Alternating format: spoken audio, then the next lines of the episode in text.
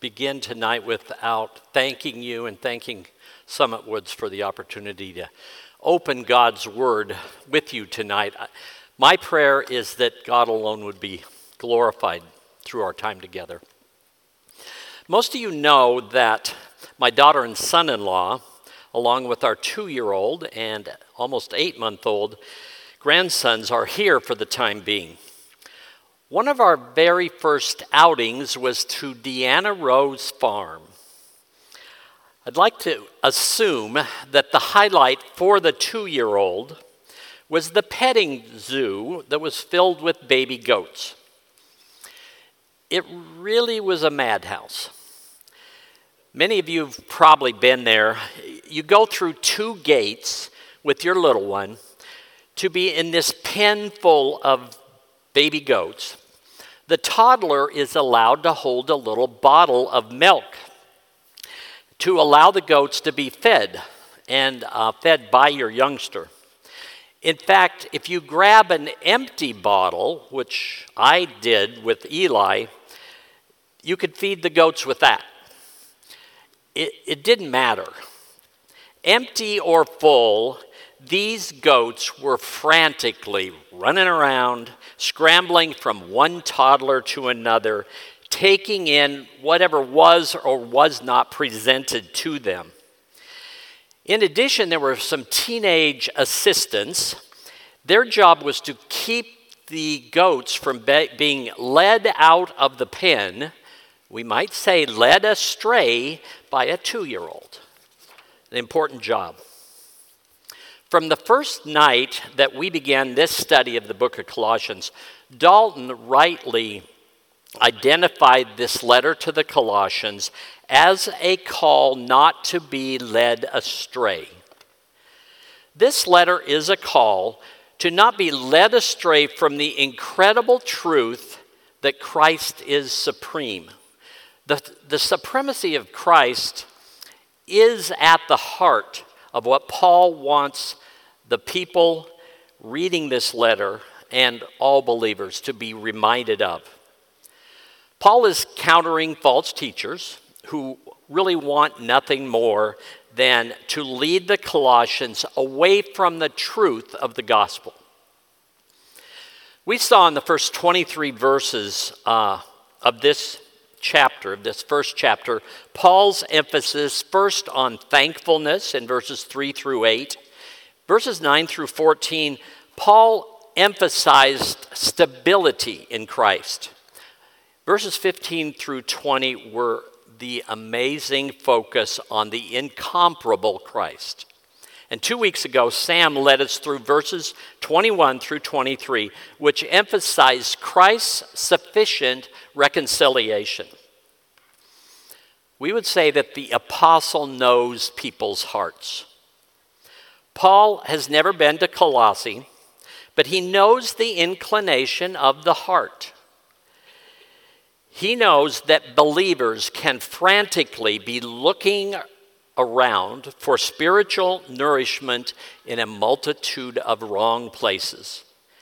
He knows that any member of a flock can be led completely out of the fold by the equivalent of a theological two year old holding an empty bottle of promises. With that said, our verses do mark a shift for Paul. He's made the case for where this flock, and really by extension, where all the people of God should get their nourishment.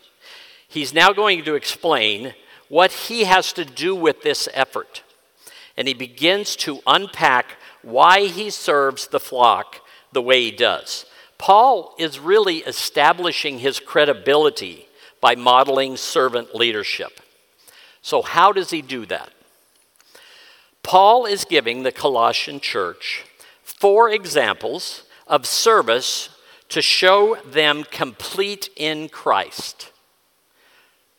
Four examples of service to show them complete in Christ. Let's dig into these verses. In verse 24, we see the first example of his service to the church. That example is his rejoicing in suffering. His rejoicing in suffering. Paul begins this passage with, Now I rejoice in my sufferings for your sake. There are several times in this passage that we're going to see words repeated. We know that if we see words repeated over and over in a passage, it's one very good way to see what is emphasized, what might be important.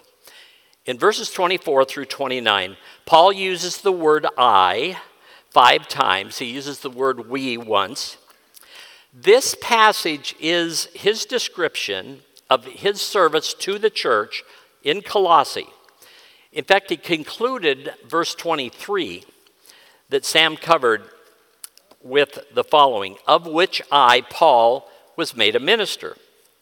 He's setting up our verses to go into greater detail regarding being made a minister.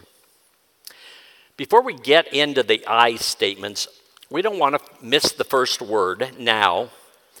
This is after all that he has previously said. He tells them, he tells them what? He now rejoices in his suffering. What are these present sufferings? The immediate context we need to remember is Paul is in prison in Rome. So, how does he do that? How does he rejoice in sufferings for the Lord? We might say there are really two explanations. One is implied by what we know in context about Paul. Another, he tells us in terms of for your sake. One pastor put it this way How could anyone rejoice in suffering? To begin with, Paul was suffering because of Jesus Christ. It was the fellowship of his sufferings in Philippians 3:10 that we read about. Like the early apostles, Paul was rejoicing that he was counted worthy to suffer shame for his name, as in Acts 5:41. A Christian doesn't suffer like a thief or an evildoer, but it is an honor as a Christian to suffer. We read that in 1 Peter 4:15. There's a second explanation. Paul says, "For your sake." He is suffering for the Gentiles, including those in Colossae whom he's never met.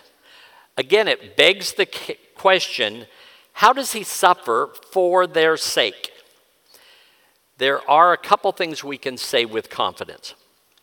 Paul was the, cho- the chosen apostle to the Gentiles.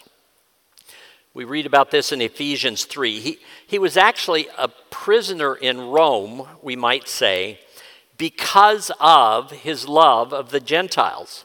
If we took the time to go back to Acts 22, read the whole uh, account of Paul before the Jewish people, it was the word Gentile that really made the Jews kind of go crazy, made them so upset. The, Col- the Colossians would have every reason to love Paul because he was willing to suffer in prison for those he had never met, and those were mostly Gentile. What about the remainder of verse 24? when we read and, this is related to, it's a further explanation of Paul rejoicing in his suffering, as he says, And in my flesh I do my share on behalf of his body, which is the church, in filling up what is lacking in Christ's afflictions. This is one of those difficult passages with, a, with varying explanations there is a variety of godly pastors, theologians, commentators who will differ on this, on this passage. I'm going to share where I come down. But we first need to say what this is not. Unfortunately, the Roman Catholic Church has imagined this to be a reference to the sufferings of Christians in purgatory. Christ's sufferings, they would say, was not enough to purge us completely from our sins. No. For the first 23 verses of this chapter, we've seen a rallying cry stating that Christ is sufficient for our salvation. As they say, full stop, no questions asked. So, one clue as to what Paul is showing the Colossians. The word afflictions is not used in the New Testament for the sacrificial sufferings of Christ. This word is used 21 times. It means tribulation, it, including Matthew 24, but immediately after the tribulation of those days, etc. The word afflictions is the pressures, the persecution Paul and all believers endured and continue to endure. The sacrificial sufferings of Christ are over.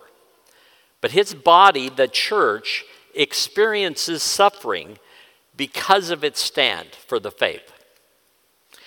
Here's what John MacArthur says about this passage, this verse, and this is where I land. Paul was receiving the persecution that was intended for Christ.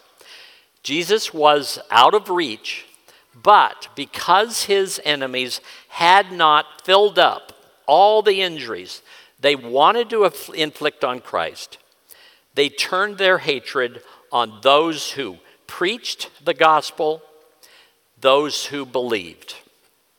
It was, in a sense, that Paul filled up what was lacking in Christ's affliction. Paul's first example of service to the church is his rejoicing in suffering. What do we, what do I do with this verse? Let me suggest one application. When I was in my early 20s, long before I had made a decision for Christ, I remember being fascinated by the story of Joni Eareckson Tada. There aren't too many young people in here that wouldn't know that name, but in case you don't, Joni Eareckson Tada is three years older than I am, so she's getting up there. When she was 17, she was paralyzed from the neck down in a diving accident. I mention her age because for 57 years she's suffered physically due to um, this accident. But she is an outspoken Christian, an outspoken one who praises God for her accident, for her suffering, for her situation.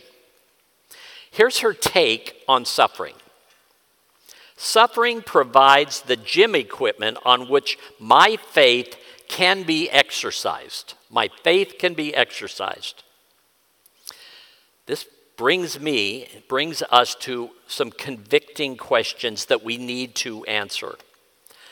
I personally am embarrassed to even use the word suffering for the minor inconveniences that, that I've experienced for Christ and for his body.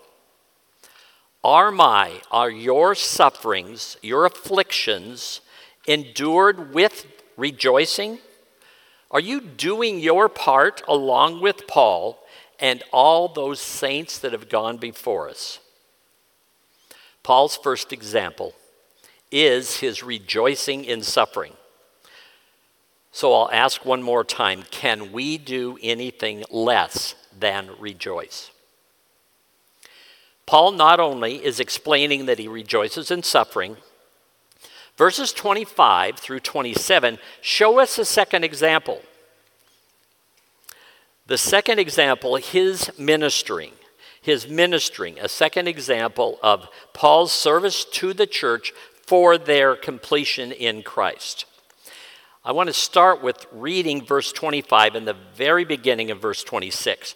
Of this church I was made a minister, according to the stewardship from God bestowed on me for your benefit, so that I might fully carry out the preaching of the Word of God. Verse 26 then begins, that is the mystery. First, a short, another short rabbit trail. My wife Julie and I have benefited from a lot of knickknacks that we've inherited from her parents because they traveled the world. One of those knickknack, knickknacks is a Russian doll. You probably know what I'm talking about. It's a hollow wooden doll that has another hollow wooden doll inside of that. And it has another hollow wooden doll inside of that. I want to read a description of the Apostle Paul's teaching in these verses, according to Douglas Moo, a very respected New Testament scholar. Here's what he says A typical Pauline sentence resembles a series of Russian dolls. The main or outer clause yields to a series of subordinate or inner clauses. So it is here. The sentence that began in verse 24 continues in verse 26. I rejoice in what I'm suffering. I fill up in my flesh for the sake of the body, the church, of which I am a servant, by the commission to fulfill the word of God, which is a mystery. A typical long sentence by Paul. I want us to see that the Holy Spirit has inspired Paul to reveal layer after layer of what his ministry looks like to these believers. And again, I think it's important that they haven't met him. They need to see what his ministry looks like. So, first, we need to de- define a few terms. In verse 25, minister, this is a servant of a king an attendant, one who executes the commands of another. It is as, as if he's a slave. He has no choice in the matter. Paul could have saved himself a lot of persecution if he had backed off just a little his ministry to the Gentiles. That wasn't an option. He was executing the commands of another. And what about the word stewardship? Campbell mentioned that word, talked about that word this morning. In the Christian Standard Bible, it's commission. In the King James, it's dispensation. Go back to the picture of a slave in a household. This stewarding, this commissioning, is the management of a household. It's oversight, it's administration. Again, it's not his ministry. It's God's ministry, and he is supervising.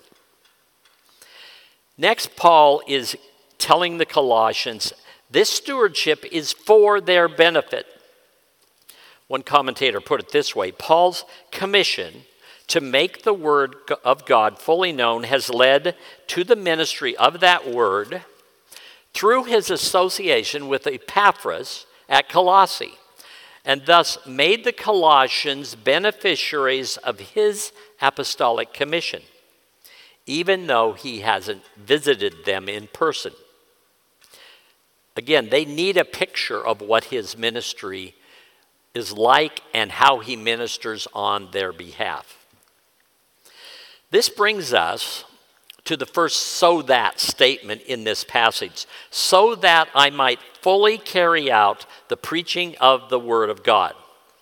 As Paul carries out the preaching of the Word of God, he tells us what that means. Look at verse 26. That is the mystery which had been hidden from the past ages and generations, but now has been revealed to his saints, to whom God willed to make known what the wealth of the glory of this mystery among the Gentiles is the mystery that is Christ in you, the hope of glory. Of course, we don't want to miss the word that is. Paul is uncovering another layer here. He's, he's showing us another doll. And then the next key word is mystery. He uses it three times. In this context, it's mostly, we, most likely, excuse me, a mystery of God. It's the secret counsels which were governed by God in dealing with the righteous, which are hidden from the ungodly, but plain to the godly. We could go further. We need to go further with this definition. This is truth revealed to all believers from the New Testament period moving forward. The past ages and generations were the Old Testament era, and the people now is the time of the writing of the New Testament. We could spend a lot of time on the use of the word mystery in the New Testament, but I wanted to go over just a, a few further explanations. There is the mystery of the incarnate God coming right up in Colossians 2 and 3. One pastor put it this way there's the mystery of Israel's unbelief in Romans 11, the mystery of lawlessness that we talked about in Second Thessalonians and that will be in Revelations. In Revelation, there's the mystery of unity of Jew and Gentile in the church at Ephesus. And in 1 Corinthians 2, we see a confirmation this truth is available for those who are saints. As we move to verse 27, we see the words, to whom God willed to make known. This also tells us something important. The mysteries were not discovered by the brilliance of man, the cleverness of man. It was God's will that people know the truth. Paul gives us another doll, one more layer. So let's ask the question of this passage what's the greatest? What's the most profound mystery? The rest of verse 27 tells us the riches of the glory of this mystery among the Gentiles, Paul tells his readers, is Christ in you the hope of glory. Friends, we know that from Genesis through Revelation, the, the Messiah was predicted, the one who would crush the serpent's head. But the idea that the third person of the Trinity would actually live in us, that was not revealed to Old Testament believers. Let's take just a moment to turn to 1 Corinthians 6 19. 1 Corinthians 6 19. This is a familiar passage. Or do you not know that your body is a temple of the Holy Spirit within you, whom you have from God, and that you are not your own? Among the most profound of mysteries, revealed is our hope of glory. It's that we are indwelt with the Holy Spirit. This is incredible, and it's something that we need to be reminded of. What do we do with this second example of Paul's service, his ministering? Julie and I recently attended the funeral of a brother who we knew when we were part of a church plant over in Kansas. This man, Salvatore, we called him Sal, had been a missionary, a pastor, he was an elder at the church. A year younger than me, he, he passed away with brain cancer about a month ago. At his funeral, there was literally a, a line of people who were allowed to come up and briefly share their memories of visiting Sal, especially in the three years that he was dealing with brain cancer. And without exception, they all said something really similar. They said, if you visited Sal when he was sick, he insisted that you get down on your knees at his couch, you pray with him, and you were reminded of the hope of the gospel that he had. He was hopeful. Sal was modeling the hope of the glory. If, if we know the Lord, if we have repented and believed This hope of the glory changes everything. Again, this passage makes me ask some questions in the first person. Does this hope change my, change your anxiety? Does this hope change your goals? Does it change your bucket list, your relationships? I'm pointing at myself because I have a long bucket list. Does this change the relationships you have with others? Do you, do I live with the hope of eternal glory always tempering my outlook? If you do not know the Lord, if you're listening to this online or whatever, there is no other hope. Repent and believe. Come to Jesus tonight. The second example of service, his and our ministering. Paul's third example of service to the church is his proclaiming. Proclaiming in verse 28. We proclaim him, admonishing every person, teaching every person with all wisdom, so that we may present every person complete in Christ. Paul says we here. This is still one of his I statements, but it may include him, it may include his fellow workers, such as Timothy and Epaphras that he mentioned at the beginning of this chapter. Again, we need to define some words. Proclaim is to announce, it's to declare, and especially publicly. So we proclaim, proclaim Him, Christ, admonishing. This is more warning, exhorting. So, who do we warn? Every person. We need to stop here again. Paul is giving us one of his patented repetitions that tell us stop and pay attention to this. That word every, I discovered, is the Greek word pos. He uses it four times in this sentence admonishing every person, teaching every person with all wisdom. Yes, all is P A S, POS. Presenting every person. I think Paul is not only telling the Colossians something important, but he's telling all believers something extremely important. And here's how one person put, put it, one pastor. Every person cannot be restricted just to every person in Colossae. On the other hand, it cannot mean every person in the universe. It's best taken in this context to mean every person we encounter, every person that God brings into our scope of ministry. We now call that our sphere of influence. Again, this should convict you and I. Am I proclaiming Christ in my sphere of influence? What does my proclaiming look like?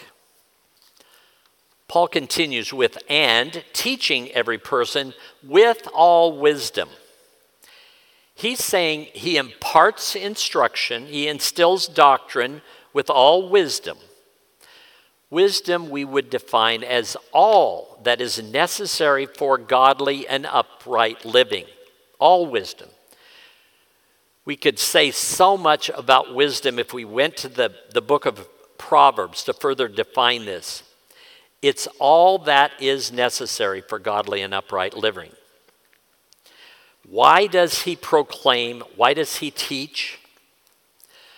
Verse 28 gives us our second so that statement in this passage, along with verse 25. Really, our second explanation of why Paul is serving in these four ways. So that we may present every person complete in Christ. If we were to go to the website of our church, you'll see the purpose, the goal of our ministry here to magnify God by making disciples of Jesus Christ. Part of making disciples is the maturing of the saints.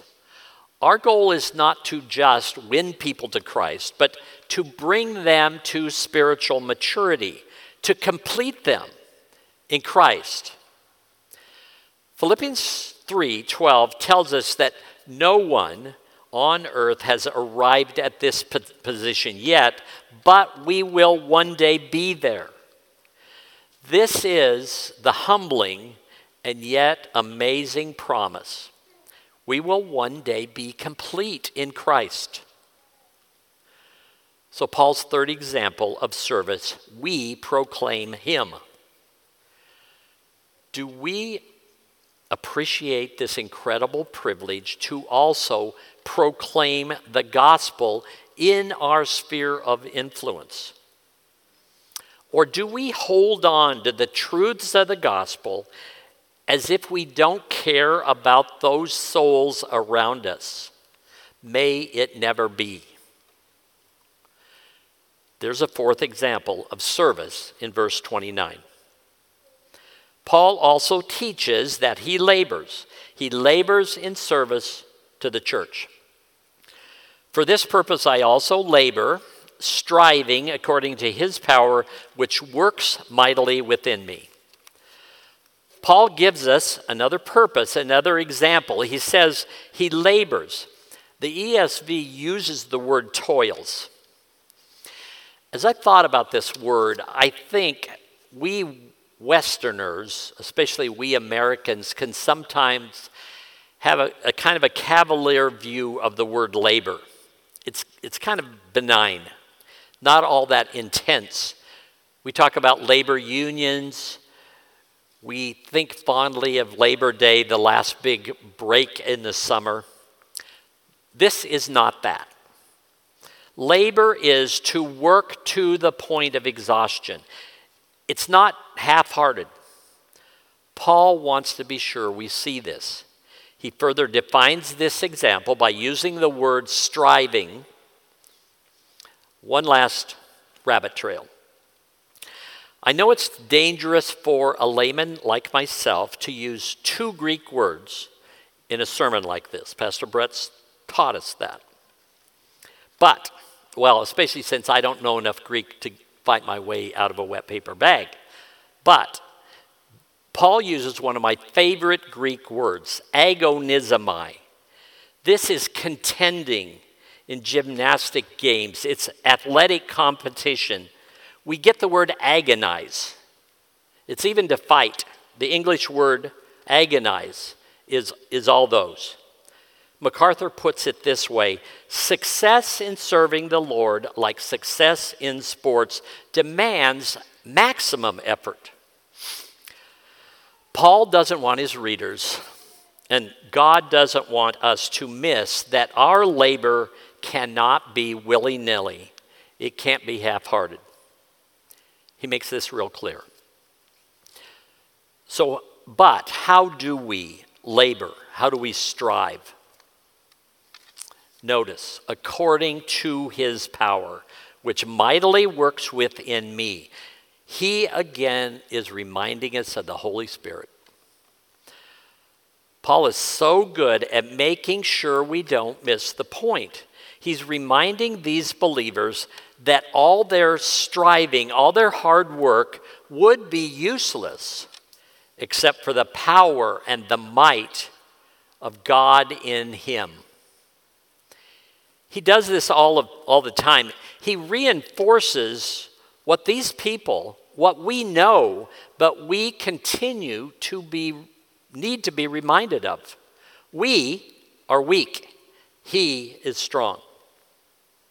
We could go to a very familiar, another familiar passage, Galatians 2:20. I have been crucified with Christ. It is no longer I who live, but Christ lives in me. And the life which I now live in the flesh, I live by faith in the Son of God who loved me and delivered himself up for me. Paul has given us and given the Colossians four examples of service to the church for their completion in Christ, presenting every man complete in Christ, as he puts it. He's shown then that he rejoices in suffering, that he ministers, that he proclaims, and that he labors. And he tells us why he does it. To kind of bring this full circle, all of us who claim to know Christ serve, obviously, in some capacity.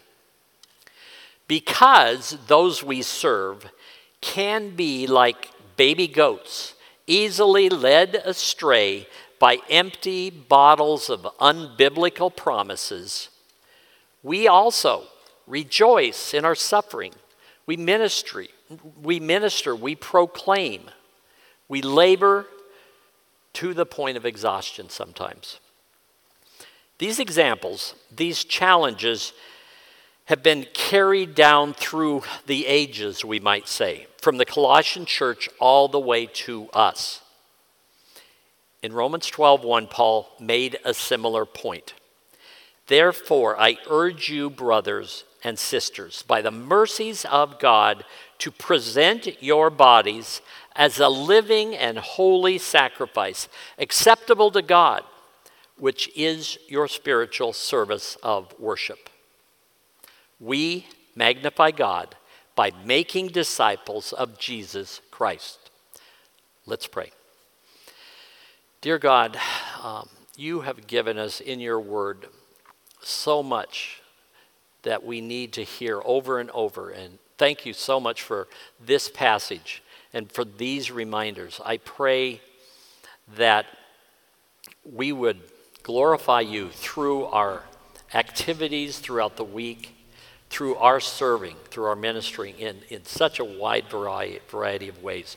We praise you and we give you thanks. And we pray in Jesus' name. Amen.